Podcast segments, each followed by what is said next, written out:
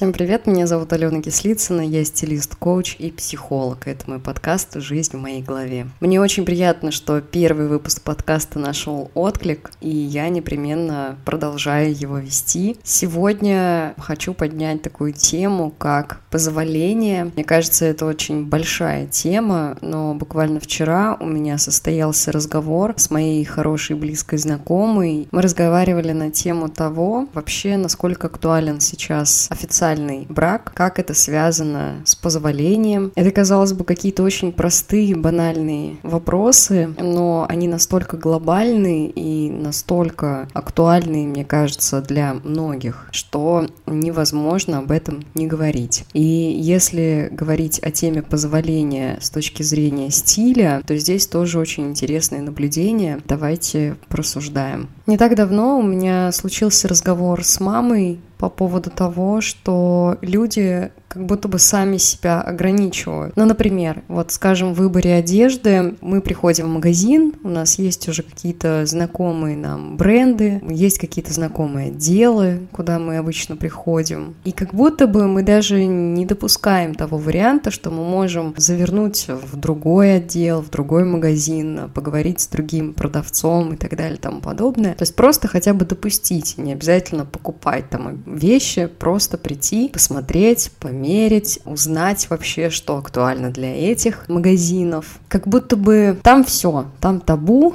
нам туда не место. Мне кажется, это очень интересный момент. Это как раз и есть тот самый момент позволения. Просто допустить, позволить допустить себе мысль о том, что это что-то новое, оно может для меня быть тоже интересно. И где-то может мне даже подходить больше и лучше, чем то, что у меня уже есть. И это не о том, чтобы не быть верным себе, это не о том, чтобы метаться из угла в угол и не понимать, чего ты хочешь на самом деле, но это о том, чтобы позволять себе быть более гибким. И в разрезе разговора с моей знакомой по поводу брака, союза, создания ячейки общества, мы говорили об изменах. Вообще тема измен, понятное дело, очень уязвимая, тонкая и болезненная, но с другой стороны, как будто бы это часть жизни, жизни об этом невозможно не говорить. Она меня спросила, ну а как ты думаешь, как вот можно этого избежать? Вот как понять, что это с тобой не случится, что этот человек тебе не изменит, или не изменишь ты? И что интересно, второй вопрос, он практически не задавался. То есть мы всегда как будто бы ждем подвоха именно с той, другой стороны.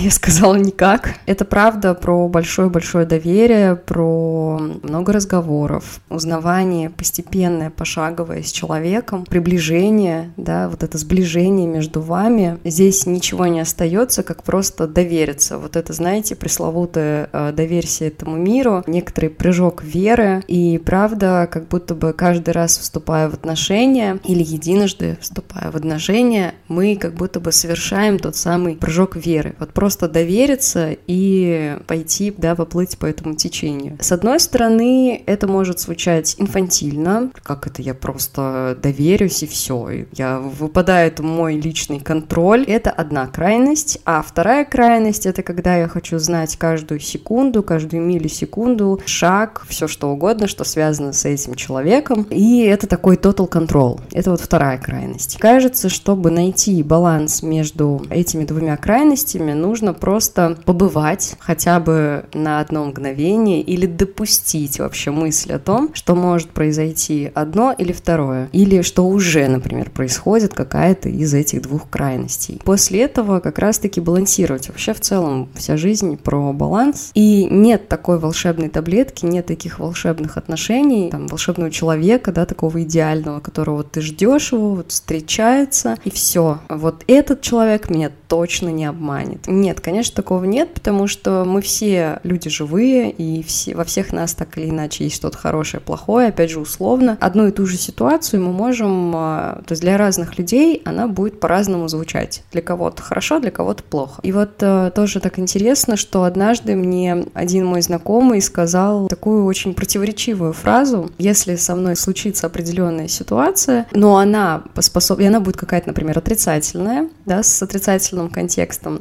скажем, та же измена, но она поспособствует укреплению отношений с моим партнером, то я не буду считать это там каким-то плохим поступком. Я, честно говоря, очень сильно возмутилась тогда. Я не помню, что я ответила. Конечно, я понимаю, что, во-первых, никогда не говори никогда, потому что никогда не знаешь, где действительно может выстрелить какая-то тема, которую ты вот просто бил себя в грудь и говорил, ну я так точно никогда не буду, вот со мной такого точно не случится. Как будто бы в это мгновение мир такой раз и дает тебе ситуации, дает тех людей, как на проверку, ты точно в этом уверен? Ты сейчас вот прям сто процентов. Действительно невозможно быть в чем-то уверенным на сто процентов, потому что, конечно, люди не меняются в том плане, что не меняется наша суть, да, остается наша вот эта сердцевина, вот это зернышко заложенное, ядро, как в земле, но то, что происходит на оболочке, то, что происходит на поверхности Земли, оно постоянно меняется, обновляется, происходит как минимум движение, хотя и еле заметное, но все-таки движение вот этих тектонических плит. Мне кажется, вот эта такая глобальная масштабная метафора, она как раз-таки перекладывается и на все, о чем я говорила до этого, включая тему отношений, да и вообще любую тему, которую мы можем взять в жизни. Может быть, не прям любую, но большинство, потому что точно уж найдется кто-нибудь, наверное, из моих слушателей, кто вспомнит какую-нибудь ситуацию и скажет, нет, вот здесь это вряд ли работает. Да, я это тоже допускаю. Но и также это подходит для стиля, когда мы однозначно уверены, что вот это моя вещь, а вот это не моя вещь. И, допустим, я никогда в жизни не надену леопардовую юбку. И тут э, я приношу в примерочную леопардовую юбку, человек ее надевает, и вдруг она ей подходит. И, к удивлению человека, становится прям неотъемлемой частью гардероба, по крайней мере, на какой-то там период или сезон. И это нормально, потому что, да, не меняется наша суть, но меняется вот эта оболочка, меняется то, что происходит на поверхности, меняется состояние, меняются какие-то тонкости в мировоззрении, что-то постоянно происходит. И это, мне кажется, потрясающе, это прекрасно. Всегда нужно оставлять хотя бы миллисекунду, какую-то дольку а, для того, чтобы допустить что-то, что кажется тебе, ну, просто каким-то нереальным, невозможным, но на самом деле может быть всякое. Нужно только, наверное, быть открытым к миру и делать вещи, да, какие-то действия совершать в соответствии с тем, что близко вам и вашему нутру. Если вам это приемлемо, с учетом морали, закона, но и вашего личного ощущения, состояния и чувства, то, мне кажется, это надо непременно сделать и принимать все за опыт. Как минимум в этом есть хотя бы какая-то доля правды, какое-то место для развития. Сегодня, пожалуй, все. Услышимся.